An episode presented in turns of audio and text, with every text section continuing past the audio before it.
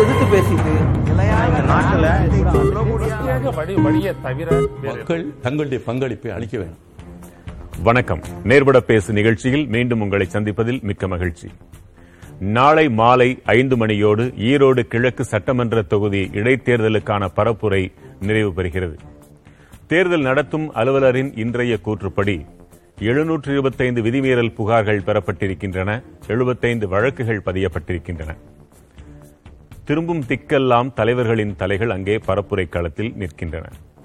இந்த அளவில் வெற்றியை தீர்மானிக்கப் போவது பணமா பரப்புரையா? விவாதிக்கவிருக்கிறோம். பங்கேற்போர் காங்கிரஸ் கட்சியிலிருந்து திரு. சிவ ராஜசேகர் அனைத்திந்திய அண்ணா திராவிட முன்னேற்ற கழகத்திலிருந்து திரு. சீனிவாசன் சமூக ஆர்வலர் திரு. பாடம் நாராயணன் அரசியல் விமர்சகர் திரு ஜெகதீஸ்வரன் என நால்வர். அனைவருக்கும் வணக்கம். ஜெகதீஸ்வரன் பணமா பரப்புரையா? பழைய சிவாஜி கணேசன் பட தலைப்பு மாதிரி இருக்கலாம். நடக்கிறதெல்லாம் நம்பியார வேலைன்னு தெரியுது. நான் சொல்வது திரை அவருடைய குணச்சித்திரங்களை வைத்து நடைமுறை குணத்தை வைத்து அல்ல பணமா பரப்புரையா? எது வெல்லும் நினைக்கிறீங்க? நீங்கள் நீங்க சிவாஜி கணேசன் காலத்துல துவங்கலை. துவங்கல ஆனா ரெண்டாயிரம் ஆண்டுலேருந்து துவங்கிருச்சுன்னு நினைக்கிறேன். ரெண்டாயிரம் ஆண்டுகள் ரெண்டாயிரத்துலேருந்து தொடர்ச்சியாக தமிழகத்தில் நடக்கின்ற இடைத்தேர்தல்கள் அப்படின்னாலே பணம் தான் அதை முடிவு செய்யும் அப்படிங்கறதா ஒரு எழுதப்படாத விதியாக ஒரு சோகமான விதியாக மாறிடுச்சு அப்படிங்கிற பாக்குறேன். ஜனநாயகத்துக்குலாம் இங்க வேலை இல்லை. அந்த நேரத்தில் பணம் கொடுப்பாங்க வாங்கிக்கங்க. கறி விருந்து போடுவாங்க சாப்பிட்டுக்கங்க. மொய் வைப்பாங்க வாங்கிக்கங்க. அப்படிங்கறதுல ஒவ்வொரு நிலைகள் மாறிக்கிட்டே இருக்கு. அந்த ரெண்டாயிரத்தி ஒண்ணுல ஆரம்பிச்ச ஃபார்முலால இருந்து இன்னைக்கு வெவ்வேறு ஃபார்முலாக்கு மாறி மாறி மாறி தமிழகத்துல வந்து எல்லா எல்லாவற்றுக்கும் நம்பர் ஒன்னுங்கிற மாதிரி இந்த புதுமையான ஃபார்முலாக்கள் கண்டுபிடிக்க நம்ம தான் நம்பர் ஒன் நீங்க அப்படிங்க அமெரிக்காவில இருந்திருக்கிறீங்க. ஓ, பொதுவா ஒரு சேயிங் சொல்லுவாங்க. அமெரிக்காவில் மக்கள் எப்படி வேண்டுமானாலும் சொந்த வாழ்க்கை இருக்கலாம். ஆனால் தன்னுடைய தலைவன் என்பவன் தனித்துவமானவனாக ஒழுக்கமானவனாக நேர்மையானவனாக இருக்க வேண்டும் என்பதில் குறியாக இருப்பார்கள் சொல்லுவாங்க. இந்தியாவில் அப்படி நேர் உல்டா அப்படின்னு கூட சொல்லுவாங்க. அப்படி இருந்த மக்கள் இப்படியா மாறி போயிட்டாங்கன்னு நினைக்கிறீங்க? இல்லைங்க இதற்கு காரணம் அரசியல் கட்சிகள் தொடர்ச்சியாக அவங்களை அப்படி பழக்கப்படுத்திட்டாங்கன்னு தான் நினைக்கிறேன். ரெண்டாயிரத்தி பதிமூணுல புதுக்கோட்டை மாவட்டம் எனக்கு நல்ல ஞாபகம் இருக்கு. சிபிஎம் வேட்பாளர் முத்துக்குமரன் ஒரு கார் விபத்தில் இறந்து போனார். அதற்கு பிறகு நடந்த தேர்தல் அஹ், அதிமுக வந்து அவங்களுக்கு சீட்டு கொடுக்காம அதிமுகவே களத்தில் நின்னாங்க. அந்த தேர்தல்ல பணம் கொடுக்கல அப்படிங்கிறதுனால ஒன்பது இடங்களில் சாலை முறையில் நடந்தது. நான் சொல்ல ரெண்டாயிரத்தி பதிமூணு. நாங்க வந்து ஆர்கே நகர்ல ஜெயலலிதா அவர்கள் நிற்கும் பொழுது நீங்க அவங்க சரி போயிட்டு நிற்கும் பொழுது அந்த இடைத்தேர்தல்களை போய் பார்த்தோம். எங்கள்கிட்ட வந்து கேட்டால் நாங்க வந்து ஒரு டிராபிக் ராமசாமி அவர்களுக்காக வேலை பார்த்துட்டு இருந்தோம். அப்ப கேக்குறாங்க சார் பக்கத்து வீதியில பணம் கொடுத்துட்டாங்க. இங்க பணம் கொடுக்கல. உங்களால் வாங்கி கொடுக்க முடியுமா? முடியாதா நாங்க கோலம்லாம் போட்டு ரெடியா இருக்கோம். நீங்க அவங்களை வர சொல்லுங்க பணம் கொடுக்க சொல்லுங்க. அப்படிங்கிற அளவிற்கு இன்று மக்களை மாற்றி விட்டார்கள் தான் சொல்லுவேன். ஏன்னா இங்க ஒரு பக்கம் ஏழ்மை நிலையை தொடர்ச்சியா பயன்படுத்திட்டே இருக்காங்க. அதை வச்சு தொடர்ச்சியாக மக்களுக்கு கொடுத்து கொடுத்து கொடுத்து இன்னைக்கு வந்து இடைத்தேர்தலா? சந்தோஷ தேர்தல் திருவிழா. அந்த வார்த்தையை வந்து வேற மாதிரி மாறிடுச்சு. தேர்தல் நமக்கெல்லாம் ஈரோடு ஐயோ ஈரோடு கிழக்குல நம்ம பிறக்கலையே. ஈரோடு கிழக்குல பிறந்து பி- பிறந்ததான் இன்னைக்கு சில கடன்களை எல்லாம் அடைச்சிருக்கலாமேங்கிற அளவிற்கு மிக மோசமாக போய்விட்டது அப்படிங்கிறத பார்க்கிறோம். மொத்த ஒட்டுமொத்த நிர்வாகமும் எங்களுக்கு வேறு எது குறித்தும் கவலை இல்லை அக்கறை இல்லை. நாங்கள் அங்கே போய் உட்காந்துட்டு நாங்கள் வேலை செய்யறோம் எங்களுக்கு தனிப்பட்ட முறையில் யார் இப்போ செந்தில் பாலாஜி அவர்களுக்கு ஒரு வார்டு ஒதுக்கியிருக்காங்க முத்துச்சாமிக்கு ஒரு வார்டு ஒதுக்கியிருக்காங்க கே. நேருக்கு வார்டு ஒதுக்கி எந்த வார்டுல இருந்து அதிகமான வாக்குகளை நான் பெற்றுக் கொடுப்பேன் அப்படிங்கிறது தான் ஒரு பெரிய போட்டி இருக்கிறது. இந்த துறையில் நாங்கள் சாதித்தோம் என்பதை தாண்டி இதுதான் அதிகமாக நடந்து கொண்டிருக்கிறது பார்க்கிறேன். அரசியல் இப்படி மக்களை செய்திருக்கிறது. மக்கள் அதை ஏற்றுக்கொண்டு இப்படி எல்லாம் வாங்க பழகிட்டாங்கன்னா இடையில் நாம் எல்லாம் யாருக்காக பேசுகிறோம் எதற்காக பேசுகிறோம் என்ற நம்பிக்கை அற்றுப்போய்விடக் கூடாது. நம்பிக்கை தரும் விதமாக நாலு சொற்கள் சொல்லுங்க. நிச்சயமாக அதாவது இது இது மாறும் தான் நான் எதிர்பார்க்கிறோம். இது மாற வேண்டும்ங்கிறக்காக தான் நம்ம எல்லாம் பேசிட்டே இருக்கோம். நீங்க ஒவ்வொரு முறையும் தேர்தல் ஆணையமே வந்து நாங்க நேர்மையாக வாக்களிப்போம் சொல்லிட்டு சத்தியப்பிரமாணம் செய்யறாங்க செஞ்சுட்டு ஆனா அதற்கு நீங்க இது என்னன்னு கேட்டீங்கன்னா இது இது காலப்போக்கில் தேர்தல் ஆணையத்துடைய பணிகளும் அதிகமாக இருக்க வேண்டிய ஒரு அவசியம் ஏற்படுகிறது. நீங்க இன்னைக்கு தேர்தல் ஆணையம் நீங்க புகார்கள் வந்திருக்கு பல நேரங்களில் மௌனமாக இருக்க வேண்டிய ஒரு சூழ்நிலை இருக்கிறாங்க. இது தேர்தல் ஆணையம் மட்டுமல்ல எல்லோருக்குமே கூட்டு பொறுப்பு இருக்குன்னு நினைக்கிறேன். கொடுக்கின்ற அரசியல் கட்சிகள் இதே மாதிரி இன்னைக்கு வேற ஒரு ஃபார்முலாக்கு வந்திருக்கிறோம் இன்னைக்கு ஐயாயிரம் கொடுக்குறோம் பத்தாயிரம் கொடுக்குறோம். இதே மாதிரி மக்கள் அடுத்தடுத்து டிமாண்ட் பண்ண ஆரம்பிச்சாங்கன்னா இது கொடுக்க முடியாத ஒரு நிலைக்கு போய் செல்லும். இன்னொரு விஷயம் என்னன்னு கேட்டீங்கன்னா ஒவ்வொரு முறையும் பணம் வாங்கும் பொழுது பெறும் பொழுது நம்மளுடைய உரிமைகளை நாம் இழக்கின்றவங்களை மக்களும் புரிந்து சில பேர் புரிஞ்சு இன்னும் சில பணம் இப்போ நான் நாம் தமிழரே சொல்வேன் நாம் தமிழர் வந்து இன்னைக்கு பணம் கொடுக்காம தான் அவங்க அவங்களால வெல்ல முடியுது. ஏழு சதவீதம் வாக்கள் வாங்கினாலும் பணம் வாங்காத மக்கள் பணம் நாங்கள் நாங்க நேரடியாக வாக்களிப்போம்னு இருக்கிறாங்க. இப்போ முழுமையாக நாம் அது- அது இது நடக்கவே நடக்காதுங்கிறது கிடையாது. இது எல்லோருக்கும் ஒரு கூட்டு பொறுப்பு இருக்கு நான் பார்க்கிறேன். திருப்பாரம் நாராயணன். கறி விருந்து மொய் இப்படிலாம் இருந்தால் அது திருமண கோலம்னு சொல்லுவோம். இன்னும் பரிசு பொருட்கள் புத்தாடைகள் இதெல்லாம் இருந்தால் திருவிழா கோலம்னு சொல்லுவோம். ஒரு இடத்தில் மண்டை உடைந்தது ரத்தம் தெரிக்கிறதுன்னா அது கலவர கோலம்னு சொல்லுவோம். எல்லாம் சேர்ந்தால் அது தேர்தல் கோலம்ன்ற ஒரு நிலைக்கு வந்து சேர்ந்தாச்சு. எல்லா காட்சிகளும் அரங்கேறுகின்றன அங்கே. இந்த அடிப்படையில் இதுவரை நீங்கள் பார்த்து கணித்த அளவில் வெல்ல போவது அங்கே பணமா அல்லது பரப்புரையா? நீங்க பல்வேறு கோல கோலத்தை பத்தி சொன்னீங்க. இன்றைக்கு நம்ம ஈரோடு கிழக்கில் பார்ப்பது வந்து அவலம் அலங்கோலம்.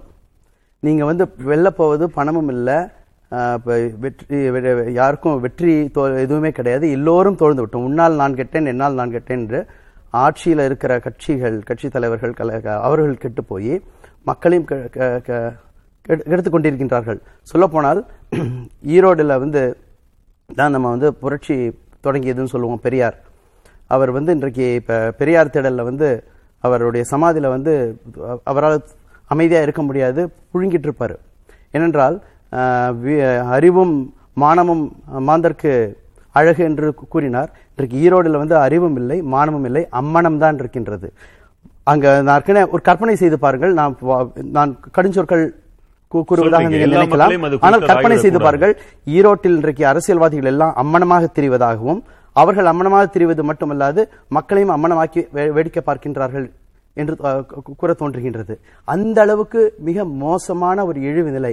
இன்றைக்கு கேரளா இருக்கிற முடியும்? கேரளா இருக்கிற சொல்றீங்களா? நான் வந்து இல்ல ஒரு சிலர் வாங்கியிருக்கலாமா? அல்லது எல்லாரும் இல்ல வாங்கியிருக்காங்க நம்ம வந்து நான் சொல்லும் பொழுது நான் எல்லாரையும் சொல்லல. ஆனா பொதுவாக நம்ம பொதுப்படையா பேசும்போது அப்படித்தானே பேசுவோம். அரசியல்வாதிகள் ஊழல்வாதி ஊழல் அரசியல் ஊழல் மயமாகிவிட்டது என்று சொல்லும்போது எல்லா அரசியலும் கிடையாது. அதிலும் வந்து சிறப்பான சிறப்பாக செயல்படுவர்கள் இருக்கின்றார்கள். விதிவிலக்குகள் உண்டு. விதிவிலக்குகள் உண்டு. பெரும்பகுதி பணம் பெற்றிருப்பதாக இந்த மாதிரி ஆகிவிட்டது. அறியாமையில் இருக்கிற மக்களையும் அம்மனமாக்கி அவர்களும் அம்மனமாகி இருக்கின்ற அவலத்தை தான் ஈரோடுல பார்த்து கொண்டிருக்கிறோம். கேரளா இருக்கிற சேட்டன்கள் வந்து கைகொட்டி சிரிக்கின்றார்கள். அவர்களுக்கு வந்து இந்த ஈரோடு இடைத்தேர்தல் வந்து ஒரு மீ மெட்டீரியல் ஆகிவிட்டது. கேரளாவில் இந்த மாதிரி அருகாமையில் இருக்கிற ஒரு மா- மாநிலம் தான். அங்கேயும் தமிழகத்தில் இருக்கிற அளவுக்கு கல்வி அறிவு நல்ல கல்வி அறிவு பெற்ற ஒரு மாநிலம் தான். அங்க இந்த மாதிரியான வாய்ப்புகள் இருக்குமான்னு சொல்லுங்க. ஒரு நான் கே ஈரோடு இடைத்தேர்தல் இடைத்தேர்தல் ஏன் ஏற்பட்டது சொல்லுங்க? அங்கே இருக்கிற ஒரு இளம் மக்கள் பிரதிநிதி இறந்து விட்டார். ஒரு துக்ககரமான ஒரு துர்மரணம். ஒரு இளைஞர். அவர் வந்து ஒரு வாரிசு அரசியல் மூலமாக வந்தவராக இருந்தாலும் ஒரு துர்மரணம். இன்றைக்கு அந்த துர்மரண மரணத்தை மக்கள் கொண்டாடும் நிலவிக்கு கொண்டு வந்து விட்டோம். அப்போ என்ன ஆகுதுன்னா இப்படி போய் கொண்டிருந்தால் எதிர்காலத்தில் ஒவ்வொரு தொகுதியிலும் இடைத்தேர்தல் வந்துவிடக்கூடாதா என்று மக்கள் இயங்கும் நிலைக்கு வந்து தமிழகத்தை தள்ளி கொண்டிருக்கின்றோம் யோசித்து பாருங்கள் எங்கள் தொகுதியில் இருக்கிற மக்கள் பிறகு இறந்தா இடைத்தேர்தல் வரும். இடைத்தேர்தல் வந்தா பணமழை கொட்டும். எங்களுக்கு வந்து எல்லா விதமான பரிசு பொருட்கள் கிடைக்கும். ஸ்மார்ட் மொபைல் வரி எல்லாம் கிடை- கிடைக்கும். கறி விருந்து கிடைக்கும். அப்போ ஒரு துர்மரணம் ஏற்பட்டிருக்கிறது ஒரு இடைத்தேர்தல் அந்த துர்மரணத்தின் காரணமாக ஒரு இடைத்தேர்தல் ஏற்படுகின்றது. அங்க கரு கருவிரிந்து கரிவிருந்து மொய் என்று அப்போ கொண்டாட்ட மனநிலைக்கு சொல்லிக் கொண்டிருக்கிறோம். இது எவ்வளவு ஒரு மோசமான அந்த இளைஞர் இறந்ததுக்கு அப்புறம் அவ- அவருடைய தந்தை ஒரு முதியவர் கிட்டத்தட்ட வந்து அவர் வந்து அரசியலிருந்து ஒதுங்கும் நிலை எழுபத்தைந்து வயது ஆயிட்டு விட்டது. அவரை தேவையில்லாமல் அரசியல் முதுமை? அனுபவம் தானே? அனுபவம் இருக்கின்றது. ஆனா களத்தில் தேர்தல் அரசியலிலிருந்து கிட்டத்தட்ட அவர் விலகிவிட்ட சூழல் இருந்ததாக கேள்விப்படுகின்றேன். அவரை கொண்டு வந்து ஒரு ஒரு கேண்டிடேட்டா போட்டு டம்மியாக்கி முழுக்க முழுக்க காங்கிரஸ் இல்லை. திமுக வந்து இன்றைக்கு வந்து அதை வந்து ஒரு மான பிரச்சனையாக எடுத்துக்கொண்டு மானம் கெட்ட செயல்பாடுகளில் வந்து ஆளுங்கட்சி இறங்கி இருக்கிறது வந்து ரொம்ப மோசமா இருக்கிறது. ஏனென்றால் என்ன அப்படிதான் நினைக்கின்றார்கள். அப்போ அந்த அளவுக்கு மைக்ரோ ஒரு வார்டு அளவுக்கு வந்து இருக்கின்ற தமிழகத்தில் இருக்கிற முப்பது அமைச்சர்கள் சென்னையில் இருக்கிற மேயர் உட்பட எல்லாரும் வந்து அங்கே கேம்ப் போட்டுட்டு பிரச்சாரம் செய்கின்றார்கள். திமுக இல்லாத பிரச்சார பிரிங்கிகள் ஆராசா முற்பண்டு அவ்வளவு அவ்வளவு பேர் இருக்காங்க. கொள்கை பிடிப்பு திராவிட மாடல்ன்றாங்க. கொள்கைகளை விளக்கி அவர்கள் வந்து தேர்தலை சந்திக்க வேண்டியதானே? அந்த அளவுக்கு அவங்களுக்கு தன்னம்பிக்கை இல்லையா? நம்மளோட முதலமைச்சருக்கு அவருக்கு தன்னம்பிக்கை அற்று விட்டாரா மோடியை வந்து நம்ம பொதுவா பிரதமர் மோடி என்ன சொல்றோம்னா அவர் வந்து ஊடகத்தை சந்திப்பதே இல்லை. மன் கி பாரத் மூலமாக மட்டும் பேசுகின்றார் என்று. இன்றைக்கு ஆட்சி நடந்து இன்றைக்கு கிட்டத்தட்ட இரண்டு ஆண்டுகள் முடிகின்றது. நம்மளது முதல்வர் வந்து மக்களை சந்தித்திருக்கிறாரா? ஊடகத்திற்கு ஒரு பேட்டி கொடுத்திருக்கின்றாரா? அப்போ அவர் தன்னமைக்கு அற்று இன்றைக்கு அவருக்கு வந்து அவர் அவர் மேல ஒரு சுயமரியாதை தன்னம்பிக்கை இல்லையா? ஒரு தேர்தலை இடைத்தேர்தல் அவரால் சுலபமா வெல்ல முடியாதா? இப்போ அப்படிப்பட்ட. ஒரு சூழல்ல வந்து நீங்க மோசமாக பார்க்கும் பொழுது. அங்கே பணம் விளையாடுகிறது என்றால் அது அநியாயம். ஆனால் அந்த அநியாயத்திற்குள்ளாக ஒரு நியாயம் என்னவென்றால் மக்கள் காசு வாங்கிட்டாங்கன்னா வாங்கினதுக்கு நியாயமா ஓட்டு போட்டுருவாங்கன்ற ஒரு எண்ணம் இருக்குது யாரும் வந்து யோக்கியர்கள் கிடையாது. சொல்லுவாங்கல்ல இங்க இங்க யாராவது உத்தமர்களா கேட்போம்ல நானும் உத்தமன் கிடையாது இங்க இருக்கிற யாருமே யாருமே வந்து எல்லோரும் கருப்பும் வெள்ளையும் சேர்ந்தவர்கள் தான் எல்லோரும் வந்து சமரசம் செய்து கொண்டிருக்கிறோம். ஒரு வாழ்க்கை வாழ்க்கையில வந்து இடைஞ்சல்கள் வரும்போது சமரசம் செய்து கொண்டிருக்கிறோம் ஆனால் சமரசத்துக்காக வாழ்க்கை இல்லை.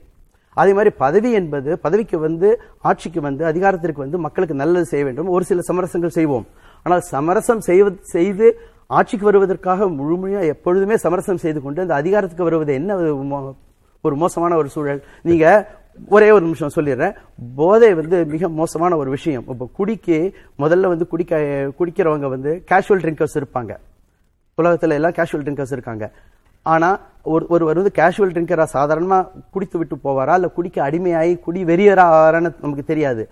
அது அதனாலதான் கு- குடிக்கக்கூடாதுன்னு சொல்கிறோம் அப்போது அந்த மாதிரி இல்லாமல் சமரசம் ஒரு சில சமயம் செய்வதற்கு பதில் பதவி குடி எப்படி வெறி ஆனதுக்கப்புறம் இருபத்தி நாலு நேரம் குடியை பற்றியே சிந்தித்துக் கொண்டு அதற்காக பொய் சொல்லுவது கடன் வாங்குவது திருடுவது கொலை செய்வது இல்லை தற்கொலைக்கு போவது அளவுக்கு மோசமாக குற்ற குற்றங்களுக்குள்ள போறாரு குடிவெறியில் குடி வெறியில் ஆட்பட்டவர் குடி நோய்க்கு ஆட்பட்டவர். அது மாதிரி இன்றைக்கு அதிகார வெறி பிடித்து அலைவதனால இருபத்தி நாலு மணி நேரமும் அதிகாரத்தை தக்க வைத்துக் கொள்வதோ இல்லை அதிகாரத்தை அடுத்தவர்களிடமிருந்து பறிப்பதோ என்பதற்காகவே இருபத்தி நாலு நேரம் சிந்தனைக்கு போவதனால இவர்கள் குடிவெறி போன்று அதிகார வெறிக்குள் போவதனால இந்த அளவுக்கு அவலமான. இது வந்து. அதிகார போதை வந்து உச்சத்துக்கட்டத்துக்கு போனதை தான் இந்த அவலம் காமிக்கின்றது. நான் ஒரே ஒரு நிமிஷம் சொல்றேன். எழுபத்தி ரெண்டுகள்லயே வந்து பாத்தீங்கன்னா அரசியல் படுத்தப்பட்டவன். ஒரு சிறுவனா இருக்கிற போதே கதிர அறிவாளுக்காகவும் திமுகவுக்கும் அப்பொழுதே வந்து போஸ்டர் ஓட்டினவன் கார்ட்டூன்லாம் வரைஞ்சவன்.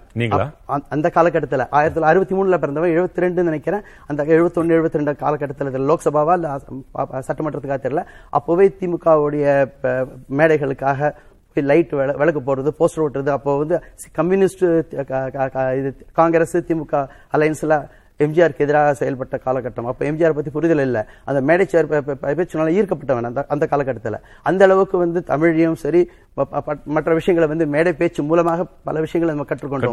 இது- ஆமா. தினக தின தினமணி. அப்படிதானே? ஆனால் இன்றைக்கு அதெல்லாம் இல்ல. நம்ம ஆராசாவை நம்பவில்லை. ஆனா நீங்க வந்து கறிவிருந்த நம்புறீங்க. மொபைல் போனை நம்புறீங்க. அண்டா குண்டாவை நம்புறீங்க. இந்த அளவுக்கு மா- மாடுகள் மாதிரி மந்தைகள் மாதிரி அடைத்து கொண்டு எப்படியாவது வெற்றி பெறணும்னு நினைக்கிறீங்க. அப்போ. உங்க மேல தன்னம்பிக்கை அற்று விட்டதா. ஆனால் இதுல என்ன நன்மை என்றால் இளைஞர் பார்த்து கொண்டிருக்கிறார்கள். ஈரோடுல அவங்க இடைத்தேர்தல வெற்றி பெறலாம். ஆனா தமிழகத்தில் இருக்கிற பல இளைஞர்கள் இந்த கூத்தை பார்த்து கொண்டிருக்கிறார்கள். அவர்கள் எல்லாம் வந்து சீமான் போன்றவர்கள் பின்னால போய் இது இன்றைக்கு நான் தமிழர் போன்ற இயக்கத்திற்கு மிகப்பெரிய. வெற்றி. ஆனால் தக்க வைத்துக் கொண்டு எதிர்காலத்தில் வந்து அதிகாரத்துக்கு வந்து இவர்களும் போவார்களா? எப்படி வந்து கமலஹாசன் வந்து டிவி வந்து இருக்கக்கூடிய ஆனால்- உறுப்பினர்கள் வந்திருக்கிறாங்க. நீங்க சொல்வது ஒரு கட்சியை சார்ந்ததாகவே இருப்பதாக தெரிகிறதா? ஆளுங்கட்சியை தான் போடணும். ஏன்னா எப்ப- எப்பவுமே ஆளுங்கட்சி தான் அதிமுக இடைத்தேர்தல்ல நிலை வந்து- என்ன? இ- இன்றைக்கு அதிமுக இடைத்தேர்தலில் இருந்தாங்கன்னு சொல்லி இருந்திருப்போம் திருமங்கலம் ஃபார்முலா பத்தியும் பேசணும் இல்ல அது பிரச்சனை அந்த இடத்துல அவங்களுடைய செயல்பாடுகள் சரியா மோசமா தான் இருக்கு. ரெண்டு பேரையும் தான் நீங்க ரெண்டு. பேரையும் தான் சொல்றேன் ஆனா. எப்பவுமே அதிகாரத்தை தான். பதில்? இதில் பணமா பரப்புரையா என்றால் பணம் தான் அங்க விளையாடுது அதுதான் ஜெயிக்க போகுதுன்னு சொல்றாங்க அதாவது தேர்தல் நடைமுறையில் ஆயிரத்தி தொள்ளாயிரத்தி ஐம்பத்தி ரெண்டு ஆரம்பித்த காலத்திலேருந்தே இந்த குற்றச்சாட்டு பசும்பன் தேவர் அவர்களே நிறைய இதில் சொல்லியிருக்கிறார் அது மாதிரி ஆளுங்கட்சி எதிர்க்கட்சி பரப்புரை அந்த வந்து தேர்தல் நேரங்களில் அப்படி பரஸ்பர குற்றச்சாட்டுகளை சொல்வது வாடிக்கை. அப்பெல்லாம் பெரிதாக ஊடகங்கள் வழியாக வெளியில வர வாய்ப்பு ஆமா, ஆனா இப்ப- வெற்றிலையில் ம- இது வைத்து சத்தியம் வாங்கி என்றெல்லாம் எவ்வளவு. நிறைய இருந்தது. இல்ல. இல்ல, இது இது வந்து தேர்தல் நடைமுறை வந்த காலத்திலிருந்தே இந்த குற்றச்சாட்டுகளுக்கு மக்களும் ஆளாகி வருகிறார்கள். தேர்தலில் ஈடுபடுகிற கட்சிகளுக்கும் அந்த பெயர் ஏற்படுகிறது. பல இடங்களில் வந்து ஆளுங்கட்சி இப்போ அவர் சொன்ன மாதிரி பாடம் நாராயணன் சொன்னதும் சரி ஜெகதீஸ்வரன் சொன்னதும் சரி அவர்களுடைய குமரர்கள் வந்து ஒரு பக்க இதா நீங்க சொன்னது மாதிரி அது ஒரு பக்க வாதமாக இருக்கக்கூடாது ஒரு பக்கத்திலையும் கூட- அதாவது ஆளுங்கட்சியா இருந்த அதே அதிமுக ஒரு? காங்கிரஸ் பத்தி கூட அதிகம் சொல்லல. திமுக. மேல தான் சொல்லுங்க. இல்ல, இல்ல, அதாவது? உண்மை அதாவது ஒரு இடைத்தேர்தல் என்று வருகிற போது ஒரு மாநிலத்தில் இருக்கிற பல்வேறு பகுதிகளில் இருக்கிற நிர்வாகிகளும் எல்லா கட்சிகளையுமே அந்த இடத்துல போய் அவங்க வந்து தேர்தல் பணியாற்றுவது என்பது அங்க வழக்கமான ஒண்ணுதான் அதுல திராவிட. முன்னேற்ற கழகம் இல்ல இல்ல. அதுல அதுல திராவிட முன்னேற்ற கழகமும் சரி காங்கிரஸ் பேரியக்கமும் சரி கூட்டணி கட்சிகள் அத்தனை பேருமே இந்த ஒரு தேர்தல் இதை வந்து ஒரு களத்திலே வந்து அஹ், உண்மையா சொல்ல போனாக்கா ஓய்வறியாது உழைத்துக் கொண்டிருக்கிறார்கள் ஒவ்வொரு இடத்திலும் பாத்தீங்கன்னாக்கா அவர் சொன்னது மாதிரி ஒவ்வொரு பகுதி வாரியாக பிரித்துக் கொண்டு அது அது ஒரு அந்த தி- சின்ன தேர்தல் இடைத்தேர்தலாக இருந்தாலும் கூட அந்த தேர்தல் களத்திலே அவர்கள் காட்டுகிற அனுபவமும் அவர்கள் காட்டுகிற பரப்புரையும் ஒரு மிகப்பெரிய ஒரு எழுச்சியை ஈரோடுல ஏற்பட்டிருக்கிறது என்பது உண்மை.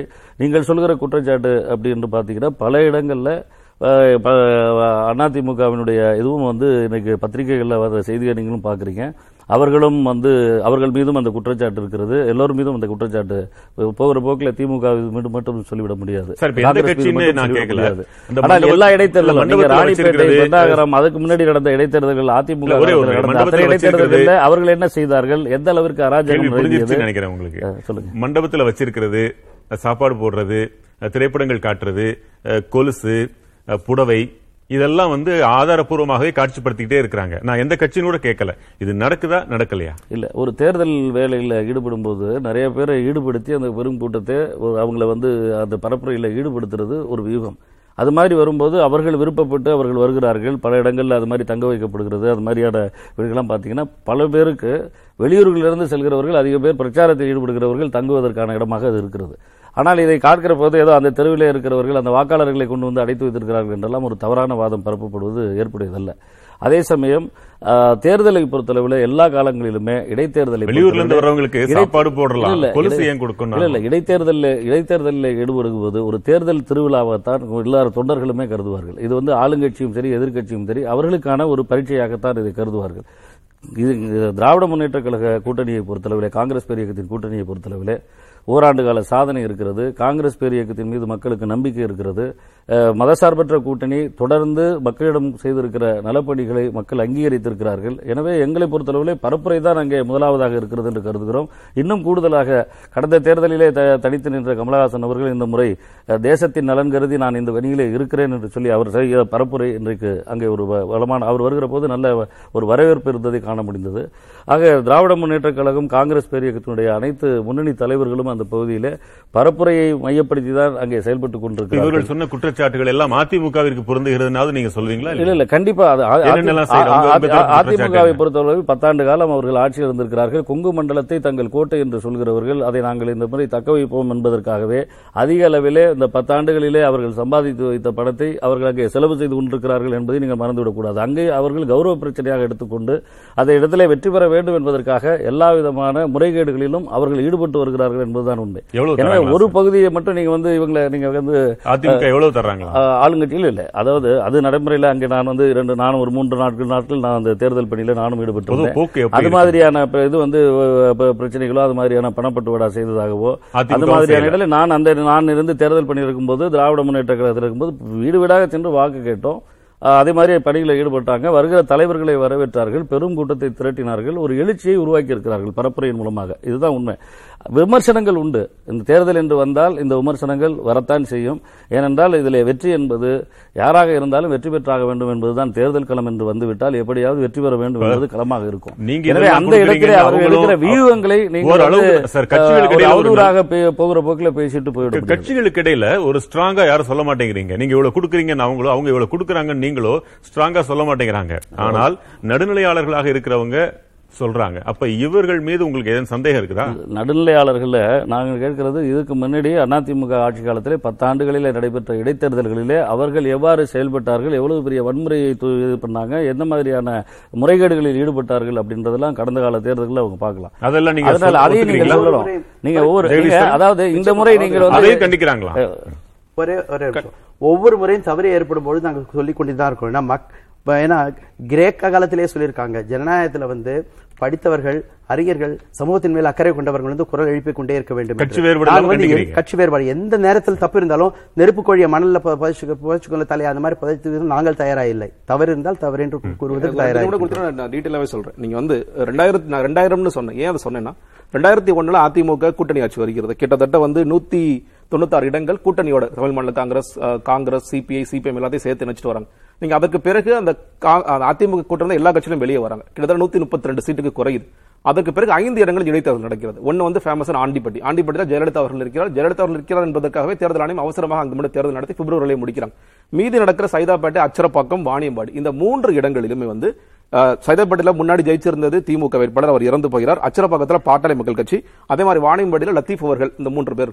இந்த மூன்று இடங்களிலுமே வந்து பாத்தீங்கன்னா கடுமையான இ- இப்ப இப்ப வந்திருக்கிற குற்றச்சாட்டுகள் எல்லாத்துக்கும் அன்னைக்கு ஒரு ஆணிவர் நிறைய நிறைய நேரம் திருமங்கலம் திருமங்கலம் சொல்றோம். ஆனா உண்மையில் இதை துவக்கியது அதிமுக தான் நான் சொல்லுவேன் நீங்க அந்த இடத்துல பூத் கேப்சரிங் பண்றாங்க. பணம் அதிகமாக விநியோகிக்கப்படுகிறது வாணியம்பாடியில் எட்டு அமைச்சர்கள் நாற்பத்தி ஆறு எம்எல்ஏக்கள் உள்ளாட்சி பிரதிகள் எல்லாரும் சேர்ந்து இங்கே வேலை செய்யறாங்க இது அங்கே அங்கிருந்து துவங்குது. அதே மாதிரி வாணியம்பாடி சைதாப்பேட்டை. அந்த நேரத்தில் கலைஞர் அவர்கள் என்ன சொல்கிறார்னு கேட்டீங்கன்னா அவர் இதே வார்த்தையில பயன்படுத்துகிறார். இன்று ஜனநாயகத்தின் குரல் வழி அறுக்கப்பட்டது. இது கலைஞருடைய ஸ்டேட்மெண்ட் இதன் காரணமாக என்னுடைய அடுத்த 79வது ஒன்பதாவது பிறந்த நாளை நான் கொண்டாட போவதில்லை. யாரும் கொண்டாடாதீங்கிறார். அந்த அளவிற்கு அவர் ஜனநாயகம் வந்து இவ்வளவு மோசமாக செயல்பட்டிருக்குன்னு அதே அந்த கலைஞர் அன்னைக்கு சொல்றாங்க.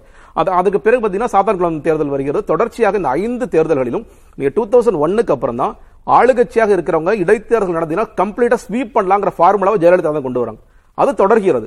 திருமங்கலத்துக்கு போகுது அடுத்து. திருமங்கலம் போகுது. திருமங்கலத்துல வெவ்வேறு மாதிரி நீ சாத்தான் குளத்திலே வந்து என்ன பண்றாங்கன்னா லட்டுக்குள்ள முட்டை வச்சு கொடுக்குற லட்டுக்குள்ள மூக்குத்தி வச்சு கொடுக்குற ஃபார்முலா ஆரம்பிக்கிறோம் திருமங்கலம் ஃபார்முலா நமக்கு தெரியும். திருமங்கலத்துல எவ்வளவு கொடுமை நடந்துச்சுன்னா நாங்க ரொம்ப நேர்மையா இது வரைக்கும் வாழ்ந்துகிட்டு இருக்கவங்கிற வீட்டுல கொண்டு போய் பணக்கட்டை போட்டு போறாங்க. அழகிரி அவர்கள் தலைமையில நடக்கும் பொழுது ரெண்டாயிரம் பணக்கட்டு. எலெக்ஷன் கமிஷன் வராங்கன்னு சொல்லிட்டு பணத்தை எரிக்கிறாங்க. பணத்தை வந்து தீட்டு கொளுத்துறாங்க. எலெக்ஷன் கமிஷன் வராங்க பிடிக்க போறாங்க. நம்ம வேகமா அதை கொளுத்துறோம் கொளுத்துறாங்க. அதற்கப்புறம் நிறைய ஏற்காடு ஃபார்முலா பார்த்தோம். நான் ஸ்ரீரங்கம் ஃபார்ம் ஸ்ரீரங்கத்துல நான் பார்த்தேன் ஸ்ரீரங்கத்துல முட்டைக்குள்ள மூக்குத்தி வச்சு கொடுத்தாங்க. அந்த ஃபார்முலா நடந்துச்சு.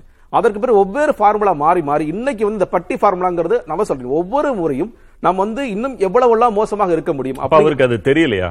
கண்டிப்பாக தெரியும். அவர் காங்கிரஸ் சார்பா பேசும்போது அப்படிதானே தெரியும் அவர் சொல்ல நேற்று வரை அப்படி இருந்தவங்க ஒரு நாள்ல மாறி இருக்க வாய்ப்பு இல்லைன்னு தோணுது இல்லையா? அதாவது நீங்கள் கேட்டதில் நாங்கள் பரப்புரை அதாவது திராவிட முன்னேற்ற கழகம் கூட்டணியில் காங்கிரஸ் அங்கம் வகித்து அந்த இடத்திலே காங்கிரஸ் அவர் சொன்னது மாதிரி திருமகன் ஈவேரா அவர்கள் போட்டியிட்டு வெற்றி பெற்ற தொகுதி. சிறந்த மக்கள் பணியாற்றி இருக்கிறார் அங்கே அவர் இறந்து போனது அங்கே ஒரு இழப்பு காங்கிரஸ் இயக்கத்துக்கு இழப்பு.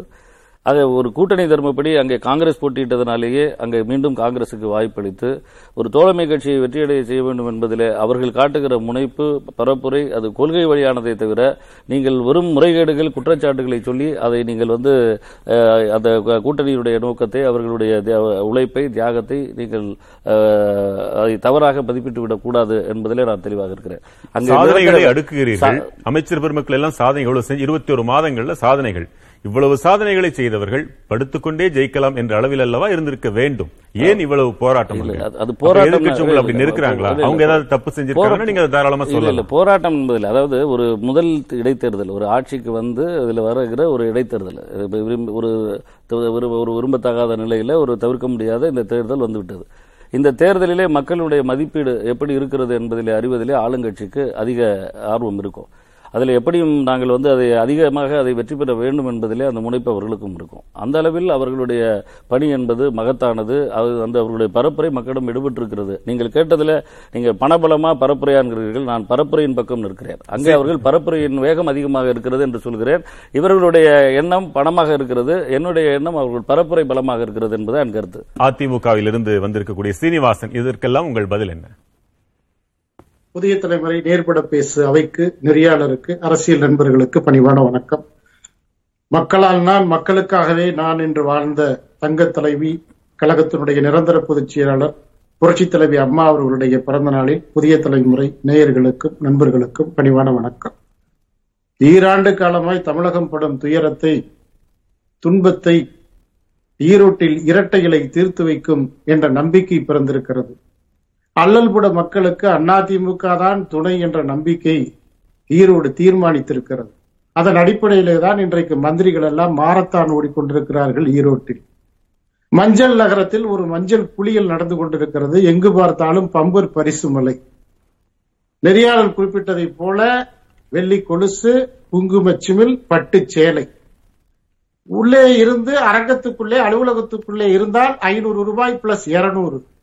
பிரச்சாரத்திற்கு சென்றால் ஆயிரம் பிளஸ் இருநூறு. தெளிவாக சொல்லுகிறார்கள் பரப்புரையை நம்புகிறோம் என்று நண்பர் சொல்லுகிறார். எந்த பரப்புரையை நம்புகிறீர்கள்? ஆடே காணா போகலைன்னு கம்ப்ளைண்ட் வர்ற வரையும் நீங்க ஒத்துக்க மாட்டீங்க. நான் பத்திரிகையாளர் நண்பர் பேசுறாரு பார்முலாவினுடைய இலக்கணமே திமுக தான். திருமங்கல பார்முலாவை விட ஒரு பார்முலா தேவையில்லை அதையே விஞ்சுகிற அளவு ஈரோடு பார்முலா இன்றைக்கு பயங்கரமாக இருக்கு. அனைத்து இந்திய அண்ணா திராவிட முன்னேற்ற கழகம் நிம்மதியாக பரப்புரை செய்ய முடியவில்லை. வணக்கத்திற்குரிய எங்களது இடைக்கால பொதுச் செயலாளர் அண்ணன் எடப்பாடியார் இதுவரையில் தேர்தல் அனைத்து இந்திய அண்ணா திராவிட முன்னேற்ற கழகம் தேர்தல் பார்வையாளர்களிடத்தில் வைத்த புகார் பதிமூன்று. எதுக்கு நடவடிக்கை இல்லை? அவர் என்ன சொல்றாங்க? பார்வையாளர் என்ன சொல்றாங்கன்னா சார் குக்கர் வாங்கிட்டு போறாங்களே அதுக்கு என்ன சார் பதில்னா குக்கர் எல்லாம் சொந்த காசுல வாங்கிட்டு போயிட்டு இருக்காங்க அது வந்து யாரு கொடுக்கலங்கிறாங்க தேர்தல் பார்வையாளர்கள். பார்வையற்றவர்களாக பார்வையாளர்களாக நியமித்த தேர்தல் ஆணையம் திமுகவிற்கு துணை போகிறது. சார் ஒன்னே ஒன்று சொல்றேன் கேளுங்க. இன்னைக்கு வந்து காங்கிரஸ் திமுக காங்கிரஸ் நம்பு நம்பல. காரணம் என்னன்னா காங்கிரஸுக்கு ஆள் இல்ல. உண்மை. அதாவது தலைவர் இளங்கோவன் இருக்கிற அந்த பகுதியில காங்கிரஸ் பெரிய இயக்கத்தினுடைய பலம் என்ன என்பதை நீங்கள் சொல்ல முடியாது. உங்களுடைய பலம் அங்கே பலவீனமாக இருக்கிறது. நீங்க தான் அங்க திண்டாடி கொண்டிருக்கிறீர்கள். தமிழ்நாடு முழுவதும் இருக்கிற முன்னாள் அமைச்சர்களை வைத்துக் கொண்டு முறைகேடுகளை நீங்கள் செய்கிறீர்கள் என்பதுதான் எங்களுடைய குற்றச்சாட்டை தவிர எங்கள் பலம் என்ன என்பது அவசியமே இல்லையே. நாங்க ஏன் முறைகேடு செய்யணும்? இன்னைக்கு ஆளுகிற மந்திரிகள் மாரத்தான் ஓடுறத பாக்குறப்பயே இங்க யார் முறைகேடு செய்வா? செய்யறதற்கு யாருக்கு அதிகாரம் இருக்கிறது? இந்த இர- இருபது இருபத்தி ஒரு மாதம் இந்த இரண்டு ஆட்சியில் இரண்டு ஆண்டு கால ஆட்சியில என்ன பெருசா சாதனை பண்ணிட்டாங்க? சொல்லுங்க பாப்போம் இன்னைக்கு மக்கள் இப்ப அதிமுகவின் மூடப்பட்டிருக்கிறது. ஊழியர்களுக்கு உங்கள் மேலும் வழக்குகள் இருக்கின்றன. வந்திருக்கின்ற மற்ற இரண்டு விருந்தினர்களும் என்னுடைய நேரம் இது. அதிமுகவும் இது. கட்சி இல்லைன்னு சொல்றாங்களே. அதுக்கு என்ன நீங்க எந்த வாக்குறுதிகளை நிறைவேற்றப்பட்டதா சொல்றீங்க? இன்னைக்கு அரசு ஊழியர்களுக்கு அகவிலைப்படி கேட்டு ரோட்ல ஜியோ ஜாக்ட போராடுறாங்களே அவங்க பிரச்சனை எல்லாம் தீர்ந்து போச்சா? அப்ப இன்றைக்கு மக்களுக்கு புலப்படாத வாக்குறுதிகளை நீங்கள் தந்து விட்டதாக சொல்லி மந்திரிகள் எல்லாம் மையம் கொண்டிருக்காங்க ஈரோட்ல ஆனா மக்கள் ஒரே முடிவுல தான் இருக்கிறாங்க. நீங்க என்ன பணம் கொடுத்தாலும் சரி உங்களுக்கு வாக்குகளை நாங்கள் அளிக்க மாட்டோம் என்று உறுதியாக இருக்கிறாங்க. அதிமுக மேல அதீத நம்பிக்கை வச்சிருக்கிறாங்க. இன்றைக்கு ஈரோடு நகரத்தை பொறுத்தவரை புதைவட மின்கம்பியிலிருந்து பல்வேறு திட்டங்கள். இன்றைக்கு அந்த கூட்டு குடிநீர் இன்றைக்கு ஈரோடு நகர மக்கள் குடிக்கின்ற நீர் கூட அனைத்து இந்திய அண்ணா திராவிட முன்னேற்ற கழகத்துடைய திட்டத்தால் வந்தது. அதனால நீங்க எந்த திட்டத்தையும். திமுக செய்யல. நெறியாளர் ராஜசேகர் அல்ல. என்னுடைய கேள்விகள் ஒரு மிகப்பெரிய வெறியாட்டத்தை ஈரோட்ல நடத்தி. கேட்கிறதா? எழுநூத்தி இருபத்தி அஞ்சு புகார்கள் தேர்தல் ஆணையத்துல வச்சிருக்குது. இத்தனை போலி வாக்காளர்கள் பதிவு செஞ்சிருக்காங்கன்னு அதிமுக உறுதியா சொல்லுது. எதுக்கு நடவடிக்கை இல்ல. அப்ப நீங்க வந்து பரப்புரையை நம்புறேன்னு சொல்றது ஒரு மிகப்பெரிய வேடிக்கை விளையாட்டாக இருக்குது. சீனிவாசன். சொல்றாங்க. சீனிவாசன் இன்னொரு கேள்வி நான் கேட்கிறேன். வந்த மற்ற இரண்டு விருந்தினர்களும் சொல்றாங்க அதிமுகவும் சளைத்த கட்சி அல்ல. அதுவும் பார்முலாவிற்குள் வந்த கட்சிதான். அவர்கள் ஆட்சியிலும் கூட மந்திரிமார்கள் தொகுதியிலே வலம் வந்த வரத்தான் செய்திருந்தார்கள் என்று எல்லாம் சொல்கிறார்கள். நீரணிந்து நெற்றியோடு அமர்ந்திருக்கிறீர்கள். நீங்கள் திராவிட கட்சி என்று சொன்னாலும் கூட கடவுள் மறுப்பாளர் இல்லை. கடவுள் நம்பிக்கையோடு இருப்பவர்கள் உள்ளம் தொட்டு சொல்லுங்கள் உங்கள் ஆட்சியில் இதுபோல் நடக்கவே இல்லையா? உங்கள் பணிமனைகள் தற்பொழுது மூடப்படவில்லையா? குறைகள் இல்லையா? எதை வைத்து அவர்களை சொல்கிறீர்கள்? அதாவது அரசு திட்டங்களை அனைத்து இந்திய அண்ணா திராவிட முன்னேற்ற கழகம் சரியாக நிறைவேற்றியதுடைய விளைவாக பள்ளிக்கூடத்துக்கு போற புத்தக பையை அதிமுக அம்மா கொடுத்தது அம்மா அரசு கொடுத்தது. லேப்டாப் பயன்படுத்துற மாணவர் பயன்படுத்துற லேப்டாப் அம்மா அரசு கொடுத்தது. இப்படி பல்வேறு மக்கள் நல திட்டங்கள் சட்னி வச்சு அரைக்கிற க- மிக்ஸி அதிமுக அரசு கொடுத்ததா. நாங்க திட்டத்தால மக்கள்கிட்ட உயர்ந்திருக்கிறோம். நாங்க வாக்குக்காக பணம் கொடுக்க வேண்டிய அவசியம் அதிமுகவுக்கு கிடையாது. புரட்சி தலைவர் எம்ஜிஆர் புரட்சி தலைவி அம்மா மக்கள் நல திட்டங்களை அள்ளி கொடுத்ததுனாலதான் இன்ன வரை அண்ணா திமுக ஒவ்வொரு வாக்காளர் மனசுல இருக்குது. நாங்க பணம் கொடுத்து ஓட்டு வாக்க வேண்டிய தேவையே இல்லை. நாங்க களத்துல உண்மையா உழைக்கிறோம். நாங்க எங்களுடைய பணிகளை மக்கள்கிட்ட சொல்றோம். அவங்க ஆற தழுவுறாங்க வாக்குகள் அளிக்கிறேன்னு சொல்றாங்க. நாங்க கேட்கறது திமுக இருபத்தி ஒரு மாதத்துல இந்த பேருந்துன்னு ஒண்ணு ஓசி ஓசின்னு பிரகடனப்படுத்துறீங்களே அந்த பேருந்து இலவசத்தை தவிர வேற எந்த இலவச மக்களுக்கு போய் சேர்ந்தது? எல்லா வகைகளையும் பிரச்சனை. இன்றைக்கு ஈரோடு நகரத்துல புதைவிட மின்கம்பி அமைத்ததிலிருந்து பேருந்து நிலையம் அமைத்ததிலிருந்து இன்றைக்கு அண்ணன் எடப்பாடியார் தலைமையில் அம்மாவினுடைய அரசு ஈரோடு மக்களுக்கு நாங்க செஞ்சிருக்கோங்க. எங்களுக்கு நீங்க ஓட்டு போடுங்க நாங்க சொல்றோம். மக்கள் என்ன சொல்றாங்க? நாங்கள் செய்ததும் அதிகம் பணமும் கொடுக்கல. நீங்க கொடுத்த. பணம் இவ்வளவுன்னு துல்லியமா வேற சொல்றாரு. இதை விட என்ன இல்ல அவரு நீங்க பதிலுக்கு அதே மாதிரி சொன்னாதான் இல்ல இல்ல சார், புதுக்கோட்டை புதுக்கோட்டை சீனிவாசன் புதுக்கோட்டை. இடைத்தேர்தலை ஏற்கனவே சந்திச்சவர். அங்க என்ன லட்சணத்துல அதிமுக அங்க இந்த இடைத்தேர்தலை கையாண்டது என்பது எல்லா விவரமும் அவருக்கு தெரியும் எனவே அவர் வந்து தெரிஞ்சுக்கலாம். நீங்க விட்டே கொடுக்க அதிமுகவிற்கு ஏன் பண்றீங்க? இல்ல இல்ல வெளிப்படையா சொல்லிருங்க எவ்வளவு கொடுத்தாங்க என்ன புதுக்கோட்டை. இடைத்தேர்தலில் அவர்கள் என்ன கூத்தடித்தார்கள் அந்த இடைத்தேர்தலில் அதிமுக அங்க எப்படி நடந்துக்கிட்டாங்க அப்படின்னு புதுக்கோட்டை சீனிவாசனுக்கே வெளிச்சம் அவருக்கு நல்லா தெரியும் எனக்கு தெரியுமே. அது- அதாவது எனக்கு. இல்ல இல்ல நாங்கள் சாதனை. நாங்கள் சாதனைகளை சொல்லித்தான் கேட்கிறோம் இந்த இரண்டாண்டு ஆள் ஆட்சியில முதலமைச்சர் மாண்புமிகு தளபதியார் அவர்கள் மீது கொண்டிருக்கிற மக்கள் கொண்டிருக்கிற நம்பிக்கை அவர்கள் செய்திருக்கிற சாதனையை நம்பித்தான் இருக்கிறோம். அதில் மக்கள் மதிப்பீடு வைத்திருக்கிறார்கள் உயர்ந்த மதிப்பீடு வைத்திருக்கிறார்கள். இவர்களை பொறுத்தளவில் முறைகேடுகளை நம்பித்தான் பழக்கம். இவர்கள் இத்தனை இடைத்தேர்தல்களிலே முறைகேடுகளிலே வெற்றி பெற்றவர்கள். இப்போது வந்திருக்கிற முதல் தேர்தல் எதிர்க்கட்சியாக இவர்கள் சந்திக்க போகுது.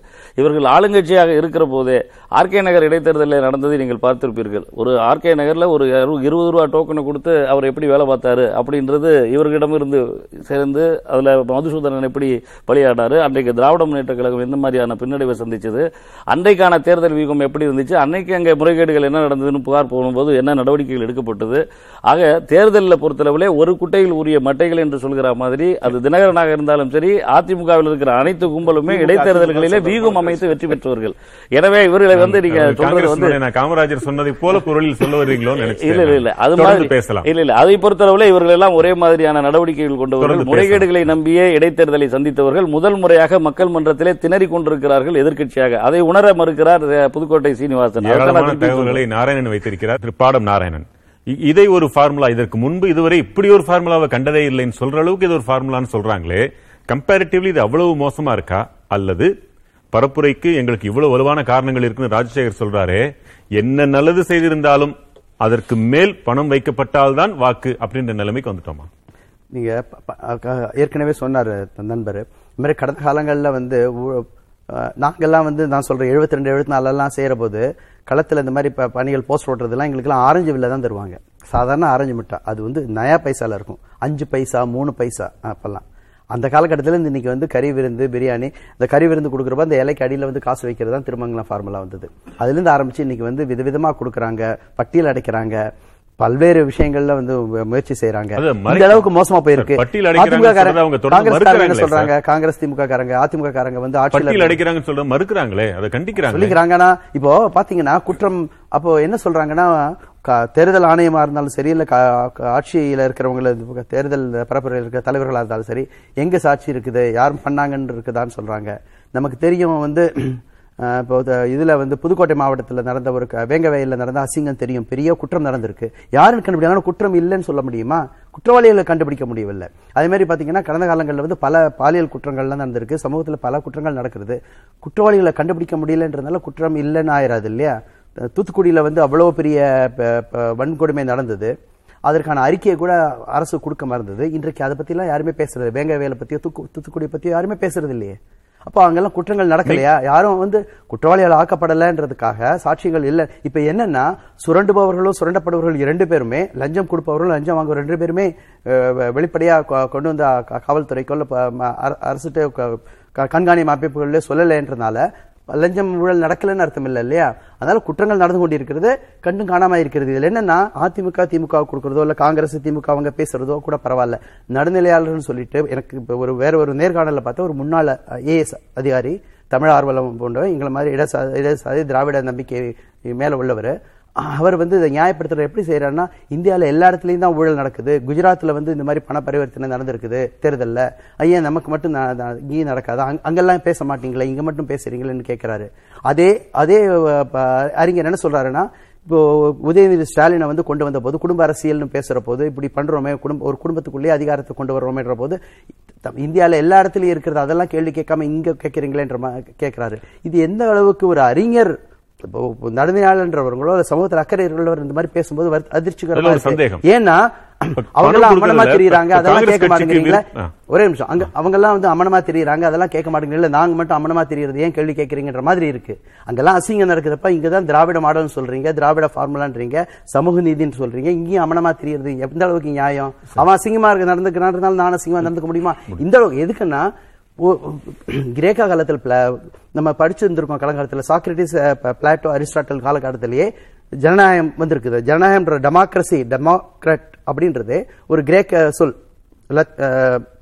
ஏத்தன்ஸ் நகரத்தில் தான் உருவாக்கப்பட்டது. கிட்டத்தட்ட கிமு ஆறாம் நூற்றாண்டுலேருந்து நான்காம் நூற்றாண்டு வரை இர- கிட்டத்தட்ட இருநூறு ஆண்டுகள் வந்து ஜனநாயகம் அதுலேருந்து தான் க- இன்றைய நவீன ஐரோப்பிய ஜனநாயகம்லாம் வந்திருக்கு இந்தியாவில் வந்திருக்கு. அந்த காலகட்டத்திலே ஜனநாயகத்துக்கு வந்து தவறுகள் நடக்கும்போது கண்ணும் காணாம இருப்பவர்களை அவர்கள் வந்து இடியட்னு சொல்லுவாங்களாம். படித்தவர்கள் சமூகத்துல தவறுகள் நடக்கிற போது ஆட்சியாளர்கள் தவறு செய்யற போது கேள்வி கேட்காதவங்கள இடியட் அப்படின்னு சொல்லுவாங்களாம். நான் இடியட்டா இருக்க த- தயாரா இல்ல. மற்றவர்கள் வந்து நெருப்பு கோழி வந்து தலையை வந்து மணலுக்குள்ள புதைக்கிற மாதிரி இருக்கிறதுனா எங்களை போன்றவர்கள் வந்து கேள்வி கேட்கணும். இன்றைக்கு வந்து இடைத்தேர்தலில் திமுக ஜெயிச்சாலும் ஜெயிக்கலாம் அதிமுக ஜெயிச்சாலும் ஜெயிக்கலாம் இல்ல. ஆனால் இன்றைக்கு வந்து என்ன ஆயிருக்குன்னா தமிழகத்தில் இருக்கிற பல இளைஞர்கள் படித்தவர்கள் பார்த்து கொண்டிருக்கிறார்கள். அவர்களெல்லாம் வந்து புதிய கட்சி போன்ற நாம் தமிழர் கட்சிக்கு தான் மிகப்பெரிய இழப்பு திமுக அதிமுகவுக்கு ஏற்பட்டு கொண்டிருக்கிறது. நமக்கு வந்து திமுக அதை விட்டா அதிமுகன்ற போது அவர்கள் எல்லாம் வந்து பல இளைஞர்கள் வந்து நாம் தமிழர் கட்சிக்கு போவதற்கான வாய்ப்பு இருக்கு. அந்த மாதிரி தான் எதிர்காலத்தில் ஆகும். ஏன்னா நீங்க வந்து பாத்தீங்கன்னா நம்ம விஜயகாந்த் வந்தாரு. விஜயகாந்த் வந்தபோது பெரிய அளவுக்கு வந்து மாற்றம் குறித்து உங்களுடைய விமர்சனம் இல்லங்க.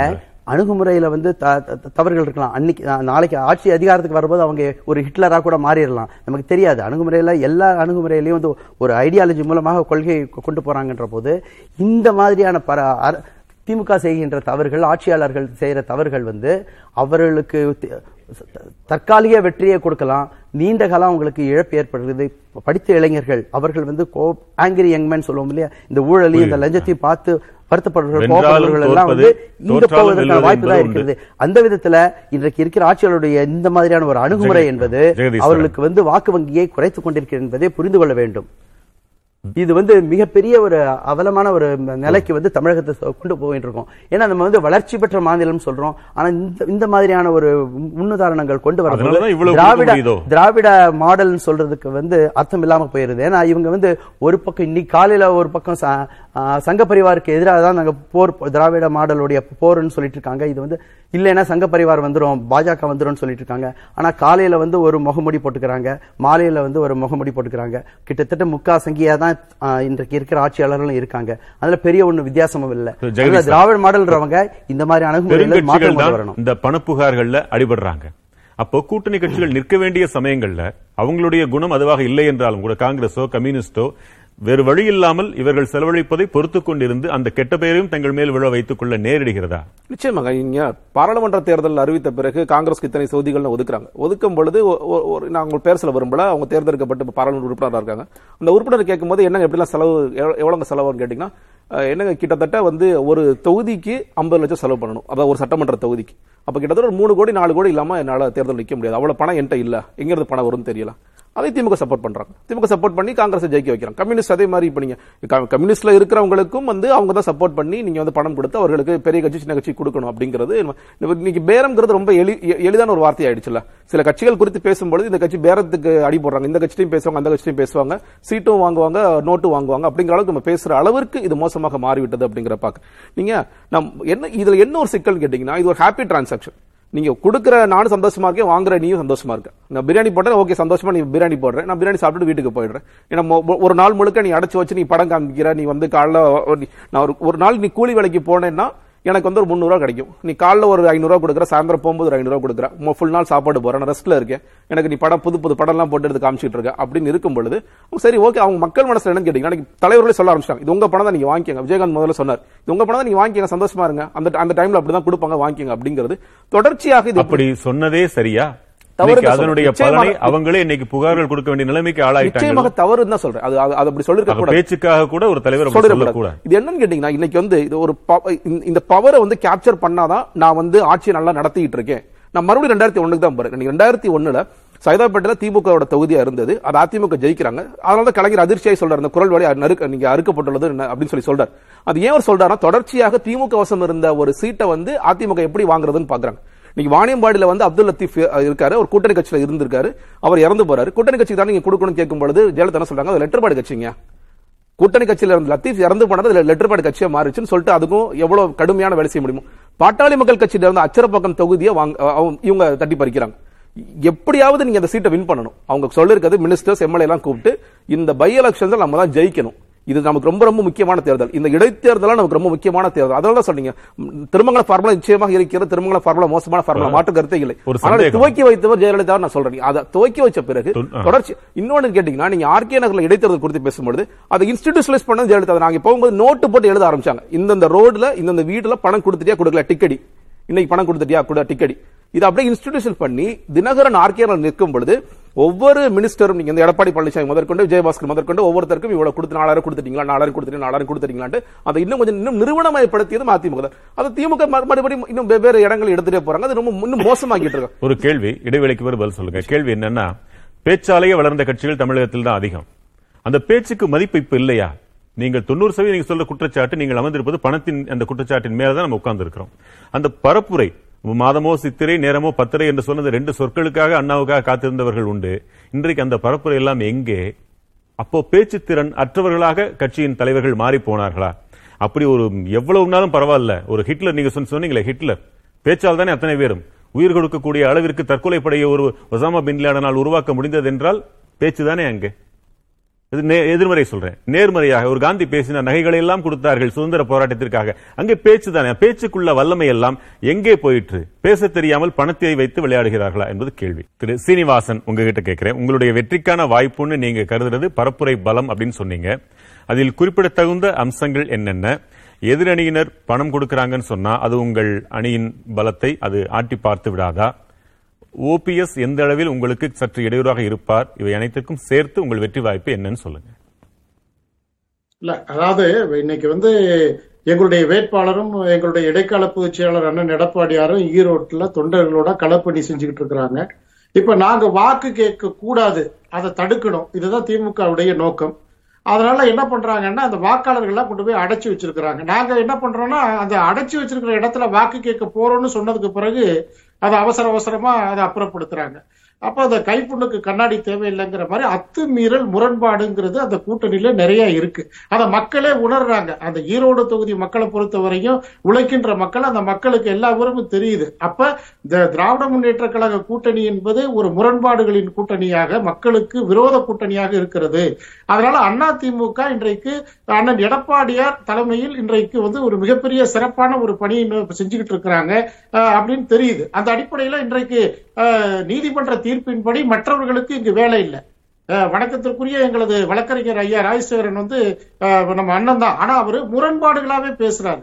என்னன்னு கேட்டா புதுக்கோட்டையை காரணம் சொல்றாரு ஆர்கே நகர் ஏங்க அவங்க எல்லாம் வெவ்வேறு கட்சி வச்சிருக்கிறாங்க இன்னைக்கு. அவங்கள்ட்ட போய் கேட்க வேண்டியது அண்ணா திமுக ஏன் கேட்கறீங்க? அண்ணா திமுக பணம் கொடுத்து வாக்குகளை வாங்க வேண்டிய இடத்தில் அண்ணா திமுக இல்லை. இது மக்கள் பணியால் புரட்சி தலைவர் புரட்சி தலைவியினுடைய திட்டங்களால் நாங்க மக்கள்கிட்ட போய் கேட்கிறோம். ஒரு வாக்குச்சீட்டை நாங்க வந்து ஓட்டு கேட்க போறப்ப நான் எல்லாம் போயிருக்கிறேன். ஒரு நோட்டு எடுத்துட்டு போயிருக்கிறேன். ராமசாமி அப்பா பேர் சுப்பையா நீங்க இருக்கீங்களா? இருக்கீங்க. இதுதான் எங்களுடைய வேலை. பணம் கொடுக்கறதுக்கு நாங்க அனுமதிக்கிறது இல்ல பணமும் கொடுத்தது இல்ல அதனாலதான் மக்கள் எங்களுக்கு மிகப்பெரிய வெற்றியை தர்றாங்க.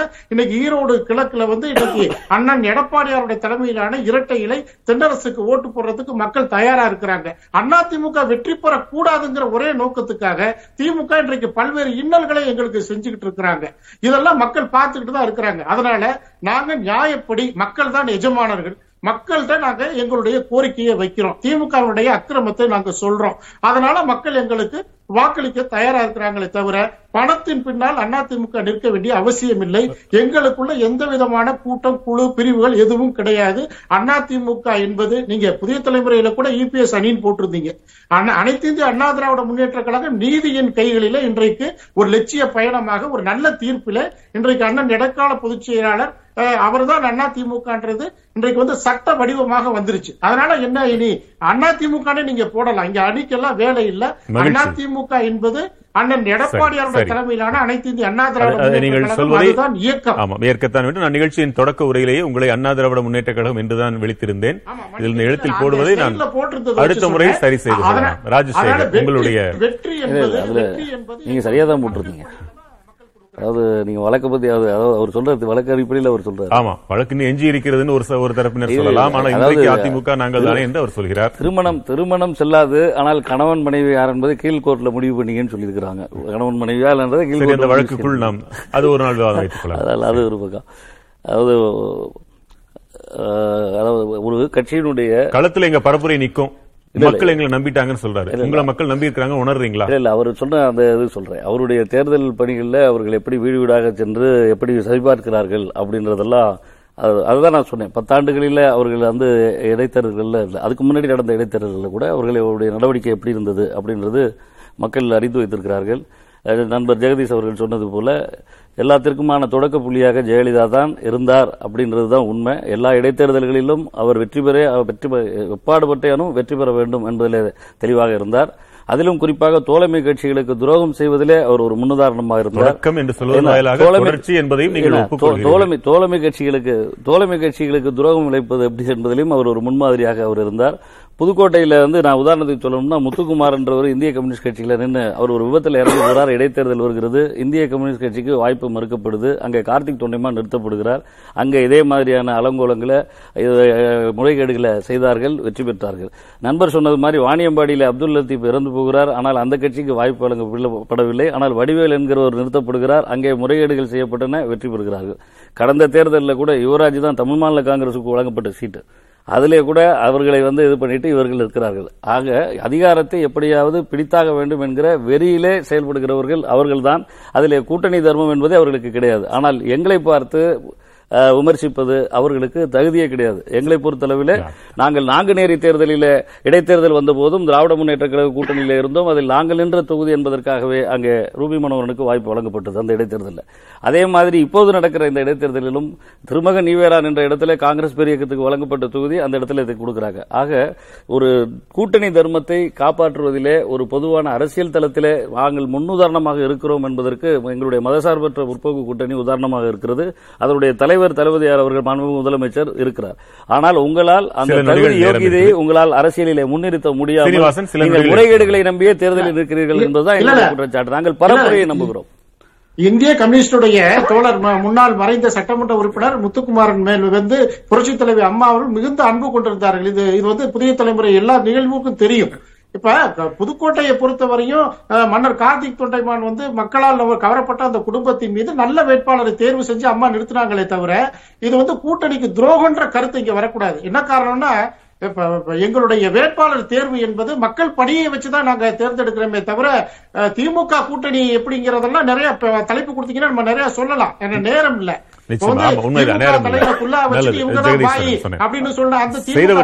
சாதாரண. சொற்கள்ல சொன்னா கூட காமராஜருக்கு சொன்னா கூட போதுமானது. ஆனாலும் அந்த பரப்புரை பேச்சு பலம்னு ஒண்ணு இருந்தது இப்ப என்னாச்சுன்னு கேட்டிருந்தேன் சில நொடிகள் இல்ல அந்த பேச்சு நீங்க சொல்றது நான் கொள்கைன்னு புரிஞ்சுக்கிறேன். இன்னைக்கு என்னன்னு கேட்டீங்கன்னா அந்த கொள்கைங்கிற காலம் காலம் ஒரு காலத்துல பேச்சிற்கு கொள்கைக்காக வந்த கூட்டங்கள்லாம் இருந்த இரு- இருந்ததா இருக்கதான் செய்தது. அதுக்கு பிறகு இந்த கட்சிகள் குறிப்பாக நீங்க திராவிட கட்சிகள் சொல்றாங்க தொடர்ச்சியாக நீ கூட்டத்துக்கு வந்தீங்கன்னா உனக்கு வந்து நான் காற்று வாங்கி கொடுப்பேன் பிரியாணி வாங்கி கொடுப்பேன் அந்த மாதிரியான ஒரு இதுல மாத்திட்டாங்க. அப்போ என்னன்னு கேட்டீங்கன்னா இப்போ ஒரு நல் இப்போ நாங்களா புதிய கட்சி தொடங்கி அதற்கு ஆள் கூப்பிட்டா கூட ஒரு நாளைக்கு எவ்வளவு காசு கொடுப்பீங்கிற அளவிற்கு எல்லாமே மாறி போயிடுச்சு. இன்னைக்குமே நான் வந்து மறுபடியும் நாம் தமிழர் தான் கோட் பண்ண நாம் தமிழர்ல இன்னைக்கு ரெண்டு பேர் மூணு பேர் வந்தால் கூட கொள்கைகளுக்காக வீதி வீதியா போறாங்க பரப்புரை செய்றாங்க நோட்டீஸ் கொடுக்குறாங்க அதை பார்க்க முடிகிறது. ஆனால் திமுக அதிமுக கொடிகள் பிடிச்சிட்டு போனாங்கன்னா முதல்ல போய் டாஸ்மாக் கடையில போய் சரக்கு வாங்கிட்டு பிரியாணி வாங்கிட்டு அதுக்கு பிறகு அந்த கூட்டத்தில் நடக்கவே ஆரம்பிக்கிறாங்க அப்படிங்கிறது ரொம்ப. துரதிருஷ்டமா ஒண்ணா பார்க்கிறேன். இன்னைக்கு பார்க்கிறேன் நம்ம தோசை சுட்டு கொடுக்கறது புரோட்டா போடுறது துணி துவச்சு கொடுக்கறது இந்த மாதிரியான நீங்க இந்த வேலைகளை செஞ்சாதான் ஓட்டு மீட்டு ஒரு-? நிலைக்கு போயிட்டாங்க. பெரியார் சொல்ற மாதிரி இதுல கொள்கையும் இல்ல ஒரு வெங்காயமும் இல்ல. இன்றைக்கு திமுக அதிமுக போன்ற கட்சிகள் கொள்கை பேச்சு திறனுக்காக மக்களை ஈர்ப்பது தொண்டர்களையும் ஈர்ப்பது வேலை செய்யறது காலத்துக்கு எல்லாருமே காசுக்காக தான் வர்றாங்க. அந்த மாதிரி ஆகிவிட்டது இன்றைக்கு. இந்தியாவிலேயே வந்து தமிழ்நாடு தான் வந்து பொருளாதாரத்தில் முன்னேறிய மாநிலம்னா அந்த அளவுக்கு பொருளாதாரம் தேர்தலில் அந்த அளவுக்கு பொருளாதாரம் புழங்குகின்றது. அதனால எல்லாரும் காசுக்காக வர்றாங்க அந்த அளவுக்கு கொண்டு போயிட்டாங்க.